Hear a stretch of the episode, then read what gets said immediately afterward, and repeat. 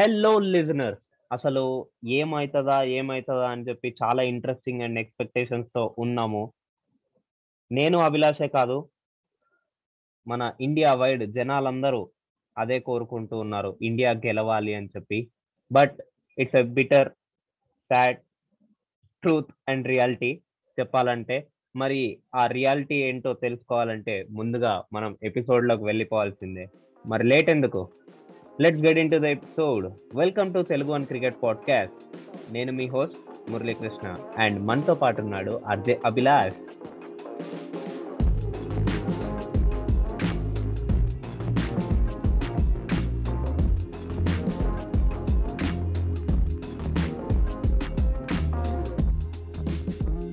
Hey Abhilash. Hey Murali. Yeah! So నువ్వు చెప్పినట్టే మరి ఈ మ్యాచ్ గురించి ఏదైతే మనం వెయిట్ చేసామో మ్యాచ్ అంతా అయిపోయింది. అండ్ యాజ్ యూజువల్‌గా ఇంకా ఇంగ్లాండ్ టాస్ గెలిచి బ్యాటింగ్ బ్యాటింగ్ మన వాళ్ళకి ఇవ్వటం. బ్యాటింగ్ చూస్ చేసుకుంటుందేమో అని నేను అనుకున్నాను. కాకపోతే మన వాళ్ళకి ఇవ్వటం. అందులోనూ నీకు తెలుసా మురళి? మన రోహిత్ శర్మ ఆడకపోవటం. మన ప్లేయర్స్ ఏమో ఇలా ఆడటం. బట్ శ్రేయస్ అయ్యర్ తన స్టైల్ ఆఫ్ బ్యాటింగ్తో తన పెర్ఫార్మన్స్‌తో ఆ మాత్రం స్కోర్ చేయగలిగామంటే తన వల్లే. యా ఇంక నువ్వు మాట్లాడు మురళి. చెప్పుకోవడానికి బాధగా ఉంది. బాధ అనేది నీకే కాదు మొత్తం ఇండియా వైడ్ అంతా ఉంది. As I said.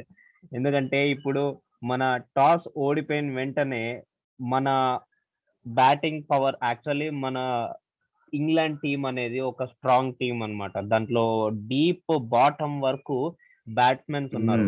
అంత strong! Team. And world number 1 T20 batsmen like David Malan ఉన్నాడు. Jason Roy. ఎగ్జాక్ట్‌లీ. బేర్‌స్టో ఉన్నాడు. మళ్ళీ తర్వాత జాస్ బట్లర్ ఉన్నాడు. So Sam Curran, Ben Stokes ఇట్లా చెప్పుకుంటూ వెళ్తే డీప్ డౌన్ వరకు ఉన్నారు. మరి మన. టీము హ్మ్. దాంతో పాటు కంపాటబుల్ అవ్వాలంటే గనుక అంటే కంపీట్ చేయడానికి మన టీమ్‌లో కూడా మంచి బ్యాట్స్‌మెన్స్ అనేవాళ్ళు కావాలి. సో మన బ్యాట్స్‌మెన్స్‌ని కూడా అరేంజ్ చేసుకునే విధానం అండ్ అవైలబిలిటీ ఆఫ్ బౌలర్స్ చూసుకుంటే మన. భువనేశ్వర్ కుమార్ ఉన్నాడు. చహాల్ వచ్చాడు. అండ్ అక్షర్ హ్మ్. పటేల్‌ని ఎందుకంటే ఆ పిచ్ మీద అక్షర్ పటేల్‌కి చాలా గ్రిప్ వచ్చింది. లైక్ టెస్ట్ మ్యాచెస్‌లో చూసాము. సో ఆ యెస్. అజంప్షన్ మీద తీసుకున్నారేమో గాని అక్షర్ పటేల్‌ని తీసుకున్నారు.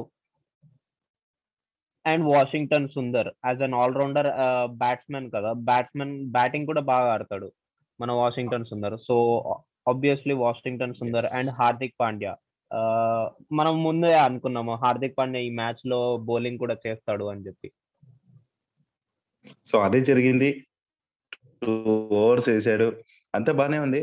అండ్ మ్యాటర్ కొట్టేస్తే లైక్ ఒకటి చెప్పనా? మనం ఈ మ్యాచ్ గురించి బాధపడుతున్నాను నేను అన్నప్పటికీ మురళి, నాకెందుకో ఏమనిపిస్తుందంటే ఇది ఫ్యాక్టేనేమో. ఎందుకంటే లైక్ వరల్డ్ ఆహ్, 2020 వరల్డ్ కప్ ఉంది మనకు. సో అప్పటికి. అది కూడా మన ఇండియాలోనే జరగబోతోంది. సో లైక్ రీసెంట్‌గా నేను ఒక చోట ఒక ఆర్టికల్ చదివినప్పుడు రవిశాస్త్రి ఏమన్నాడంటే, ఇప్పుడు నా టీమ్స్ టీమ్ ప్లేయర్స్ చూస్తుంటే లైక్ 2 టీమ్స్‌ని మన వాళ్ళు పంపొచ్చు. ఆహ్, ఒకరిని కొందరిని రిజర్వ్‌లో పెట్టినా ఇంకో టీమ్ ఉంటది. అట్లా టీమ్‌లే 2 ఉన్నాయి. అంత స్ట్రాంగ్ టీమ్స్ ఉన్నట్టు మన దగ్గర. బికాజ్ అంతమంది ప్లేయర్స్ ఉన్నారు మనకు. అన్ని ఫార్మాట్‌లలో కలిపి అనేసి రవిశాస్త్రి అన్నాడు. ఓకే. అయితే. ఇది లైక్ ప్రయోగాలే అనిపిస్తుంది నాకు. నాకు. ఏందంటే ఇది వరల్డ్ కప్ ముందు తీసుకుంటున్న ఒక ప్రాక్టీస్ మ్యాచ్ లాగా లైక్ ప్రయోగాలు చేస్తున్నారేమో అనిపించింది. అందుకే రోహిత్ శర్మ కూడా చివర్లో ఆడకపోవటం జరిగింది. అండ్ తను దిగుతాడు ఈరోజు మంచిగా కేఎల్ రాహుల్‌తో కలిపి ఓపెనింగ్‌కొస్తాడు అనేసి ఎంతో ఆశగా చూసాను. బట్ కొత్త వాళ్ళకి ఛాన్సెస్ ఇవ్వాలనే దాంతోనే ఇచ్చారేమో అని కూడా నాకు అనిపిస్తోంది. And okay. అయితే మరి సీనియర్ ప్లేయర్సే మన వాళ్ళు స్టార్టింగ్ నుంచే రాణించలేదు. ధావన్ దగ్గర నుంచి రాహుల్ మన కోహ్లీకైతే అసలు ఏమైందో ఏంటో మరి అదొక బాధ. పెద్ద బాధ అది. ఇంకా పంత్ ఓకే. పర్లేదు అనిపించాడు. ఇంకా శ్రేయస్ అయ్యర్ తన మార్క్ ఎప్పటినుంచో అదే కంటిన్యూ చేస్తున్నాడు. అది అట్లనే కొనసాగుతుంది. గ్రేట్ అని చెప్పుకోవచ్చు. ఇక హార్దిక్ పర్లేదు లైక్. తన రోల్, తన రెస్పాన్సిబిలిటీ అనేది చూపిచ్చాడు. ఇప్పుడు తను కాకుండా ఇంకెవ్వరు ఉన్నా గాని కింద ఆడేవాళ్ళు లేరు. స్కోర్‌ని బూస్ట్ నిజమే. చేసేవాళ్ళు. అవును. సో మిడిల్ ఆర్డర్ కొంచెం స్ట్రాంగ్ అంటే శ్రేయస్ అయ్యర్ వల్లనే. సో. కొంచెం ఓపెనింగ్ అంటే ఇంతకు ముందు వచ్చిన ప్లేయర్స్ కొంచెం రానిచ్చుంటే స్కోర్ వేరేలా ఉండేది బట్ ఇదంతా కూడా వరల్డ్ కప్ కోసమే ఇలాంటి ప్రయోగాలు చేస్తున్నారు అనేసి అయితే నాకు గట్టిగా అనిపించింది మురళి యా నువ్వు చెప్తుంటే నాకు కూడా రియలైజేషన్గా ఉంది నమ్మబుద్ధిగా ఉంది ఎందుకంటే ఇప్పుడు వరల్డ్ కప్ టీ ట్వంటీ దానికి మనం ఏ టీం పెట్టుకుంటే బెటర్ అనేది మనం ఇప్పుడు మ- ఇలాంటి టెస్టింగ్స్ అండ్ రీసెర్చ్ చేస్తేనే మనకు మంచిగా తెలుస్తుంది అండ్ మోర్ అదే కదా. ఓవర్ ఇది ఇది ఇంకా ఫస్ట్ మ్యాచే సిరీస్లో మొత్తము ఈ టీ ట్వంటీ సిరీస్లో ఐదు మ్యాచ్లు ఉన్నాయి నో వరీ ఒక మ్యాచ్. పోతే ఏం కాదు మన ఇండియా ఖచ్చితంగా. కంబ్యాక్ ఇస్తుంది because they have world class players and strong players destructive batsmen నిజమే. ఓవరాల్గా చెప్పాలంటే ఇంకా ఈ మ్యాచ్ గురించి మనం ఇంకా మాట్లాడుకోవడానికి అయితే ఏం లేదు. బికాజ్ మన వాళ్ళు అయితే ఫస్ట్ టీ ట్వంటీ ఓడిపోయినప్పటికీ లైక్ నాకు టెస్ట్ సిరీస్కి ఏదైతే రిపీట్ అయిందో అలానే కమ్బ్యాక్ అవుతారేమో నెక్స్ట్ మ్యాచ్ నుంచి అని కూడా అనిపిస్తుంది మురళి యా ఆబ్వియస్లీ ఎందుకంటే ఇప్పుడు మనము actually twenty seven balls left ఉండంగా మనం ఎయిట్ ఇంగ్లాండ్ కొట్టేసింది రైట్ అండ్ మోర్. ఓవర్ మన కేఎల్ రాహుల్ ఫస్ట్ వికెట్ అదొక సాడ్ హిస్టరీ ఏంటంటే అది ఎడ్జ్ అయింది లక్కీ లక్కీ వికెట్. అది నేనైతే ఒప్పుకోను అది కేఎల్ రాహుల్ మిస్టేక్ వల్ల అని ఫస్ట్ ఆఫ్ ఆల్ పిచ్. అనేది ఆగి రావడం స్టార్ట్ అయింది. And KL Rahul footwork కూడా ఎక్కువ ఓపెన్ చేయలేదు. బ్యాట్ ప్యాడ్స్ నుంచి దూరం తీసుకెళ్ళి ఆడాడు ఆ షాట్ బాల్ కూడా ఆగి రావడం వల్ల అతను ఎర్లీ ఆడడం వల్ల అది ఇన్సైడ్ ఎడ్జ్ అయ్యి వికెట్ తగిలింది.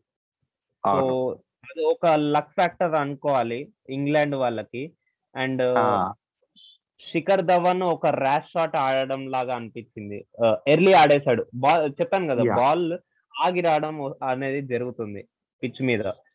ఎస్ ఎస్ సో నిజమే. అండ్ మొత్తంగా ఏంటంటే యా. ఆ ప్రెషర్ని కంటిన్యూ చేస్తూ మన విరాట్ కోహ్లీ ఏం చేశాడు? ఈవెన్ లెగ్ సైడ్ వచ్చిన బాల్కి కూడా మొత్తం లెగ్ సైడ్ జరిగిపోయి ఆఫ్ సైడ్ ఆడాడు. సో ఆ రిజల్టే ఇది. టక్అవుట్ ఏదేమైనప్పటికీ ఆ మురళి దాని గురించి చూసుకుంటే ఇంక నాకు ఎప్పుడెప్పుడు ఇంకో మ్యాచ్ స్టార్ట్ అవుతుందా? ఎప్పుడెప్పుడు మన వాళ్ళు రెండో టీ ట్వంటీ నుంచి ఇంకా కొడతారా? సో గెలుస్తారా? అనేసి నాకు చాలా ఈగర్గా వెయిట్ చేస్తున్నా మురళి. అంటే లైక్ ఈరోజు ట్వెల్త్ మనం పోడ్కాస్ట్ చేసినప్పటికి ట్వెల్త్ ఒక మ్యాచ్ అయిపోయింది. And second T twenty fourteenth ఇంకా third T twenty March sixteenth and eighteenth నా fourth fourth one and fifth one వచ్చి మార్చ్ ట్వంటీత్ జరుగుతుంది. మరి దీంట్లో మన వాళ్ళు ఎలా రాణిస్తారు అనేది నాకు అనిపిస్తుంది. మరి మరి మురళి నువ్వేమంటావు? నెక్స్ట్ దానికి ఏమైనా ప్లాన్స్ ఏదైనా మార్పులు చేతులు ఉంటాయంటావా యా నాకు తెలిసినంత వరకు అయితే దీపక్ చహార్ని తీసుకురావడానికి ఛాన్స్ ఉంటది. బట్ ఆల్రెడీ మనకి శార్దుల్ ఠాకూర్ ఉన్నాడు. And. More over Bhuvneshwar Kumar ఉన్నాడు. సో. అక్కడ ఒక కాన్ఫ్లిక్ట్ వస్తది. అక్కడ ఏం చేంజ్ జరుగుతుంది అన్నది నాకు కూడా అర్థం కావట్లేదు. బట్ దీపక్ చహార్. ఉంటే బెటర్ అనిపిస్తుంది. శార్దుల్ ఠాకూర్ కంటే. అవునా? అంటే శార్దుల్ ఠాకూర్ కూడా మంచి యాక్టివ్ ప్లేయర్. సో యాక్టివ్ ప్లేయరే. కానీ భువనేశ్వర్. కుమార్తో పాటు మనము ఓపెనింగ్ స్పెల్. వేపిస్తే ఎలా ఉంటది? ఎందుకంటే దీపక్ చహార్ కూడా వైట్ బాల్తో చాలా ఎక్స్పీరియన్స్ ఉంది new ball bowler. Exactly exactly. So death bowler. Middle. ఓవర్స్లో వేస్తాడు లేకపోతే డెత్ బౌలర్ వేస్తాడు. Death bowler. కాబట్టి శార్దుల్ ఠాకూర్కి అంత ప్రిఫరెన్స్ నేనైతే ఇవ్వలేను. And moreover Hardik Pandya middle ఓవర్స్కి వేసుకోవచ్చు. అంటే వాడుకోవచ్చు అతన్ని. అండ్ మనకి వాషింగ్టన్ సుందర్ అక్షర్ పటేల్ అండ్ చహల్ వీళ్ళు ముగ్గురిని మిక్సింగ్లో వాడుకోవచ్చు. According to the situation spin అవును. అవును. బట్ అన్ని మ్యాచెస్ కూడా అహ్మదాబాద్లోనే జరుగుతున్నాయి కాబట్టి సో మోస్ట్లీ సేమ్ ప్లేయర్స్ ఉండొచ్చు. చిన్న చిన్న చేంజెస్ ఉండొచ్చు అంతే. అండ్ నాకు ఇంకొక రిప్లేస్మెంట్ ఏం కావాలంటే ఇప్పుడు ఈ టీ ట్వంటీ దానికోసం స్క్వాడ్లో మనకి ఆల్రెడీ సూర్యకుమార్ యాదవ్ ఇషాన్ కిషన్ వీళ్ళందరూ ఉన్నారు. కొత్త కొత్త ప్లేయర్స్. యాడ్ అయ్యారు అని చెప్పి మనం చెప్పుకున్నాం. సో. నాకు సూర్యకుమార్ యాదవ్ ఎంట్రీ ఇస్తే బాగుంటుంది అనిపిస్తుంది. This is the best time అనిపిస్తుంది. సూర్యకుమార్ యాదవ్ నా- గాని ఇషాన్ కిషన్ గాని యాజ్ అన్ ఓపెనర్ వీళ్ళిద్దరిలో. ఎవరు వచ్చినా కానీ కొంచెం హై స్కోరింగ్లోకి వెళ్తది అనిపిస్తుంది.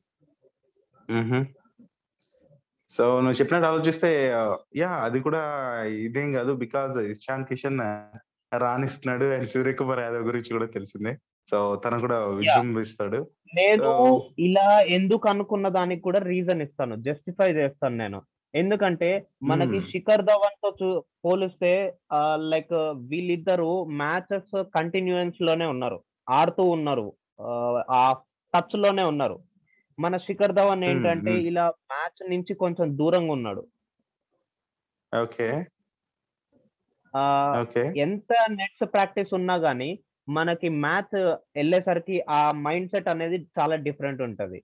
అండ్ మోర్ ఓవర్ మన. టెస్ట్ మ్యాచ్ ఆడేసి వచ్చిన తర్వాత సడన్గా టీ ట్వంటీలోకి మారిపోవాలంటే ఆ మైండ్ సెట్ అనేది నీకే అర్థమవుతుంది. మ్యాచ్ చూస్తుంటేనే మనకు అర్థమైపోతుంది. నాకే చాలా తేడాగా అనిపించింది.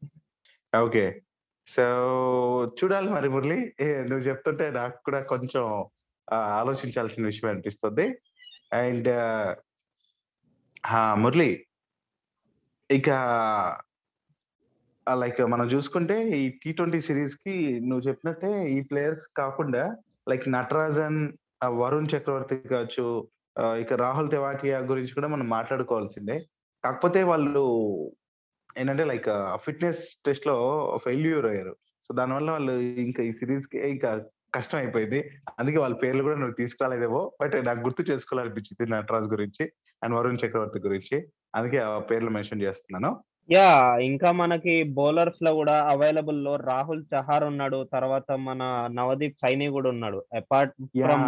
What you said వీళ్ళని ఎలా రొటేట్. చేస్తారు అన్నది వాళ్ళ ఐడియా ఎలా ఉందన్నది మనం చూడాలి నెక్స్ట్ మ్యాచ్లో నెక్స్ట్ మ్యాచ్కి మనకు ఐడియా. అర్థమవుతుంది అభిలాష్ ఎవరెవరు ఎలా పర్ఫామ్ చేస్తారు అండ్ ఎలా ఉంటుంది అని yeah and one more thing నువ్వు ఆలోచిస్తే మురళి లైక్ uh, ఇప్పుడు కానీ నెక్స్ట్ మ్యాచ్కి రోహిత్ శర్మని తీసుకోవాలి అనుకుంటే లైక్ టీమ్లో ఎలాంటి చేంజ్ ఉంటుంది చెప్పి? అసలు ఎవరిని తీస్తారు అనుకుంటున్నావు?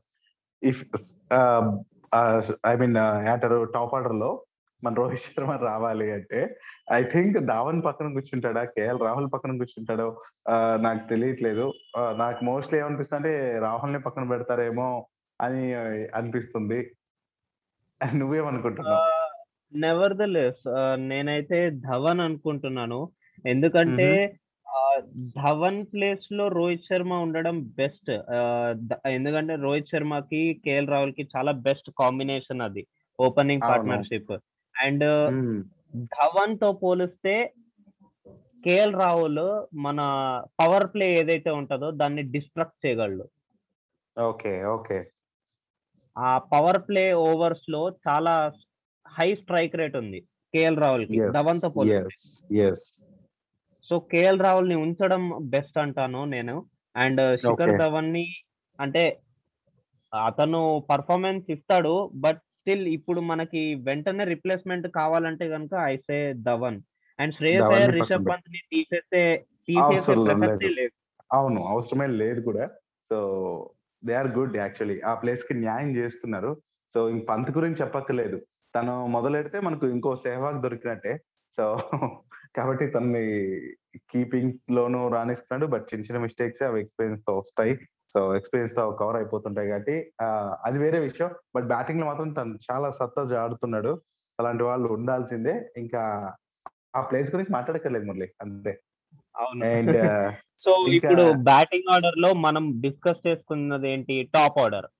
ఎవరెవరు. ఉంటే బాగుంటుంది అని అండ్ మిడిల్ ఆర్డర్లో మనకి విరాట్ కోహ్లీ ఉన్నాడు కేఎల్ రాహుల్ ఉన్నాడు అండ్ రిషబ్ పంత్ ఉన్నాడు శ్రేయస్ అయ్యర్ ఉన్నాడు. అండ్ కిందకు వచ్చేసరికి టోటల్ కిందకు. వచ్చేసరికి బాటమ్ లైన్అప్లో మనకు ఆల్రౌండర్ బ్యాట్స్మెన్స్ వస్తారు లైక్ హార్దిక్ పాండ్యా. అండ్ ఇక్కడ. మనం ఆలోచించవలసింది ఏంటంటే వాషింగ్టన్ సుందర్ ఉన్నాడు అక్షర్ పటేల్ ఉన్నాడు. వీళ్ళందరూ వీళ్ళందరూ డీప్ డౌన్ వరకు కూడా మనం బ్యాటింగ్ ఉంచుకునేటట్టు బౌలర్స్ని సెలెక్ట్ చేసుకున్నారు ఈ మ్యాచ్లో చూసుకుంటే మరి నెక్స్ట్ మ్యాచ్ అవును, లో కూడా అవును. ఇలానే ఉండాలి అని కోరుకుంటున్నాను సో దట్ శార్దుల్ ఠాకూర్ బదులు దీపక్ చహర్ వస్తాడు ఓకే అండ్ So, నువ్వు చెప్పినట్టే-. అండ్ ఇంకోటి ఏంటంటే ఒక స్పిన్నర్ని తగ్గించుకుంటే బెటర్ అనిపిస్తుంది నాకు ఆ! యాహ్! నాది కూడా సేమ్ పాయింట్. అది కూడా ఆహ్, లైక్ ఏమనిపిస్తుందంటే ఆహ్, లైక్ మన ఆల్ రౌండర్ అక్షర్ పటేల్ కొంచెం పక్కన పెడితే బెటరా అని కూడా ఒకానొక సందర్భంలో అనిపించింది నాకు. ఎందుకో. సో నువ్వేమంటావు? ఆహ్, అది బెస్ట్ చాయిసే. బట్ ఇవాళ చూసుకుంటే మనకి చహాల్‌కి చాలా ఎక్స్‌పెన్సివ్ ప్రూవ్ అయ్యాడు. అవును. ఓకే. సో చహాల్ హ్మ్. బదులు. నవదీప్ సైనిని తీసుకోవచ్చు అనుకుంటున్నాను నేను. బట్ నెవర్‌దలెస్ చహాల్‌ని నేను తక్కువ చేయట్లేదు. చహాల్ చాలా! 60 పైన వికెట్స్ తీసాడు టీ20లో హ్మ్. అతనికి. 60 హ్మ్. పైన. వికెట్స్ ఉన్నాయి. Yes. So Chahal is great. But ఇక్కడ తనకి టర్న్ దొరుకుతుంది. But England is not a small team. So! Chahal! ఇక్కడ కరెక్ట్ కాదు అని నాకనిపిస్తుంది. యాహ్! చాహల్ అండ్ అక్షర్ పటేల్ నాకు ఇద్దరిని ఉంది. బట్ అట్లా వీళ్ళిద్దరిని పోలిస్తే మాత్రం చాహల్‌ని తీసేయడమే బెటర్ నువ్వు చెప్పినట్టు. అండ్. చాహల్ ప్లేస్‌లో మరి ఒక స్పిన్నర్‌ని పక్కన పెట్టేస్తే మరి యాస్ యూజువల్‌గా సేమ్ టీమ్‌ని కంటిన్యూ చేస్తూ మన చాహర్‌ని ఆహ్, సారీ యాహ్! దీపక్ చాహర్‌ని యాడ్ చేసుకుంటే సరిపోతుంది. సో అది మేబీ హెల్ప్ అవ్వచ్చు. నెక్స్ట్ టీమ్‌లో అలాంటి చేంజెసే వస్తాయని నేను అనుకుంటున్నా మురళి. బట్ నాకు ఇది హ్మ్. చాలా నువ్వు చెప్పిన పాయింట్స్ అయితే మంచిగా అనిపిస్తున్నాయి. అండ్ ఆ విధంగానే ప్లాన్ చేస్తారేమో అనిపించింది. అండ్ ఇంకా మన కెప్టెన్ కోహ్లీ బ్యాటింగ్ గురించి ఇంక మనం మాట్లాడాల్సిన పనిలే. ఏదో డిస్టర్బ్డ్‌గా ఉన్నాడు మనోడు. అండ్ నెక్స్ట్ మ్యాచ్ నుంచి కొంచెం గట్టిగా ఆడతాడని అనుకుంటున్నా. యాహ్! ఆబ్వియస్‌లీ ఆ నమ్మకం అయితే మనం ఇండియా మీద ఎప్పుడు పెట్టుకోవచ్చు అండ్ పెట్టాలి కూడా. లేకపోతే. అది మనము దానికి నాకు మాటలు కూడా రాట్లేదు. ఆహ్, పెట్టకపోతే అది అంత మంచిది కాదు అని అనిపిస్తుంది. సో నమ్మకం ఉంటేనే నువ్వు ఎక్స్‌పెక్ట్ చేయగలవు. నమ్మకం లేకపోతే నువ్వు ఎక్స్‌పెక్ట్ చేయడానికి అది రీజనబుల్ కాదు. హ్మ్. యాహ్! సో సరే మురళి ఇదంతా బావుంది గానీ ఇంకా లైక్ మనోళ్ళు తడబడ్డారు. ఇంగ్లాండ్ గెలిచింది. అంతా. ఇంక నెక్స్ట్ మనం వేరే విషయాల గురించి కూడా మాట్లాడితే బావుంటదనిపిస్తుంది నాకు. మన లిజనర్స్ కోసం కొన్ని విషయాలు కూడా చెప్దాం అనుకుంటున్నా. ఏమంటావు? చెప్పేసేయి. గ్యాప్! సరే ఇంకా త్వరలో మనకు ఐపీఎల్ స్టార్ట్ కాబోతోంది గదా! సో. హ్మ్. సంబంధించిన. విషయాలు చూసుకుంటే లైక్ మన అన్ని టీమ్స్ కంటే ముందుగా మన సీఎస్‌కే జట్టయితే ఆల్రెడీ ప్రాక్టీస్ మొదలుపెట్టేసిందబ్బా! సో అవును. ప్రాక్టీస్‌లో మన ధోని మాస్టరు ఉన్నాడు చూడు. అదరగొడుతున్నాడు. సిక్సర్‌లు వర్షం చూపిస్తున్నాడు. దానికి సంబంధించిన వీడియోస్ కూడా మన సోషల్ మీడియాలో అలా అలా వైరల్ అవుతున్నాయి.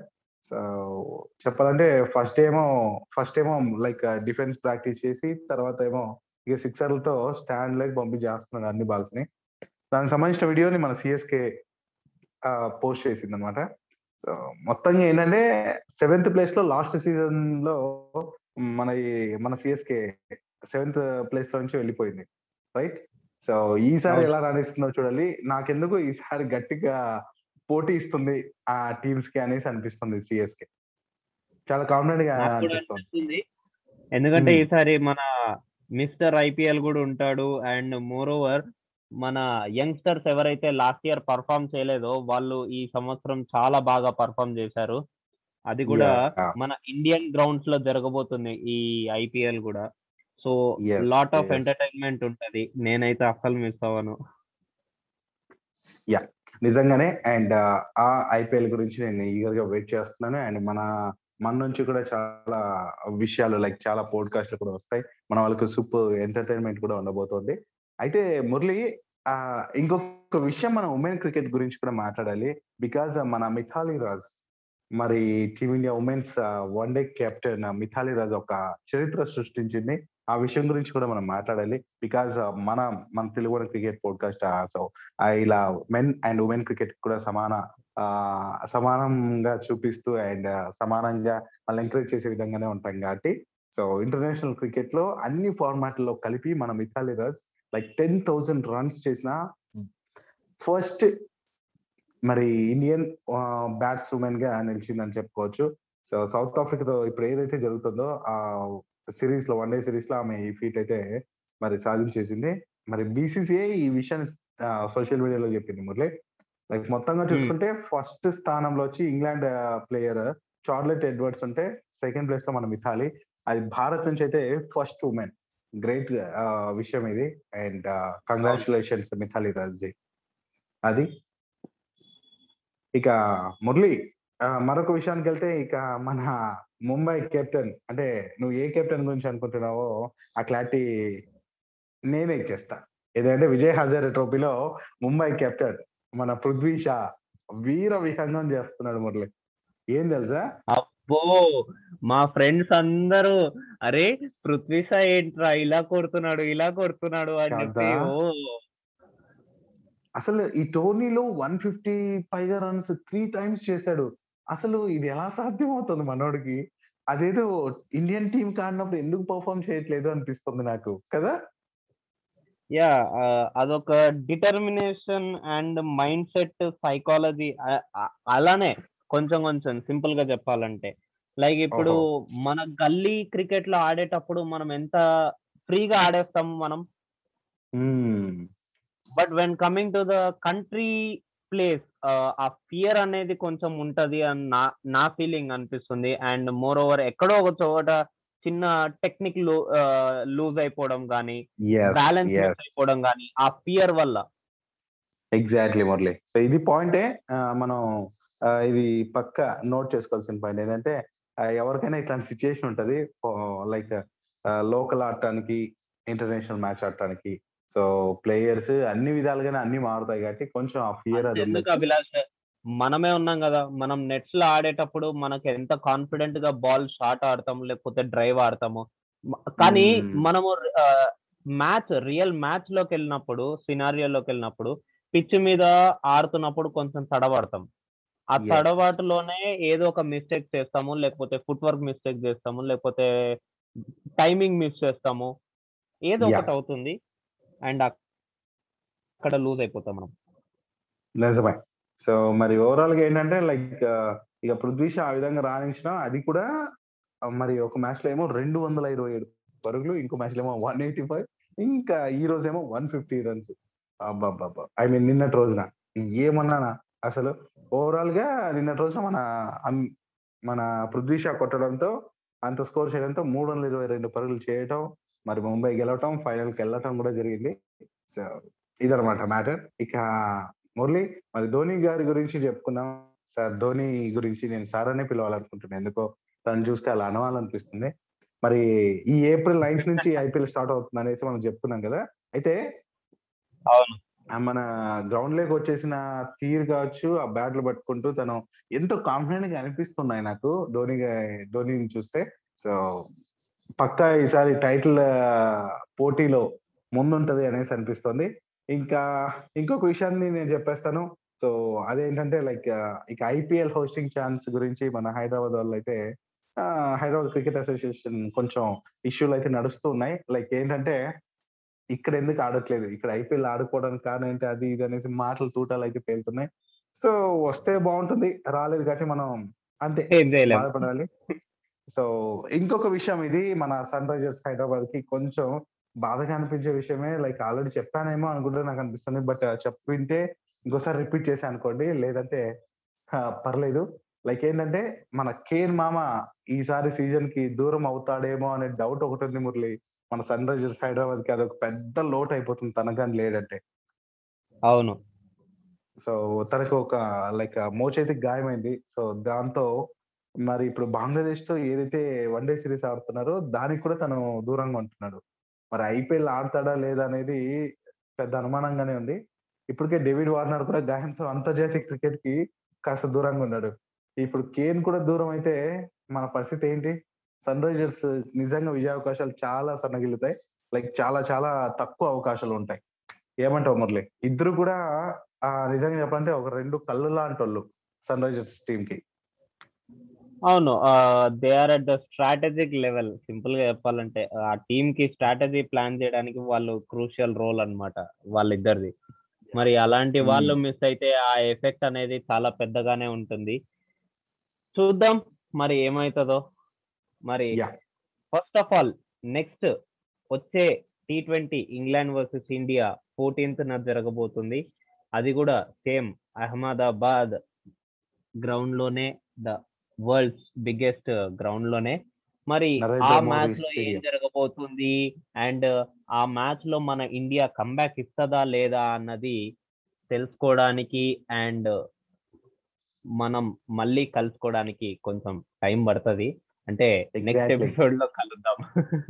తప్పకుండా See you so then. Listeners Bye అప్పటి bye. వరకు yes. See you guys. Bye bye. ఈ షోస్‌ని మీరు వినాలి అనుకుంటే స్పాటిఫై లేదా గూగుల్ పాడ్‌కాస్ట్ ఒకవేళ యాపిల్ యూజర్ అయితే యాపిల్ పాడ్‌కాస్ట్‌లో తెలుగు వన్ క్రికెట్ పాడ్‌కాస్ట్ అని సెర్చ్ చేసి వినొచ్చు.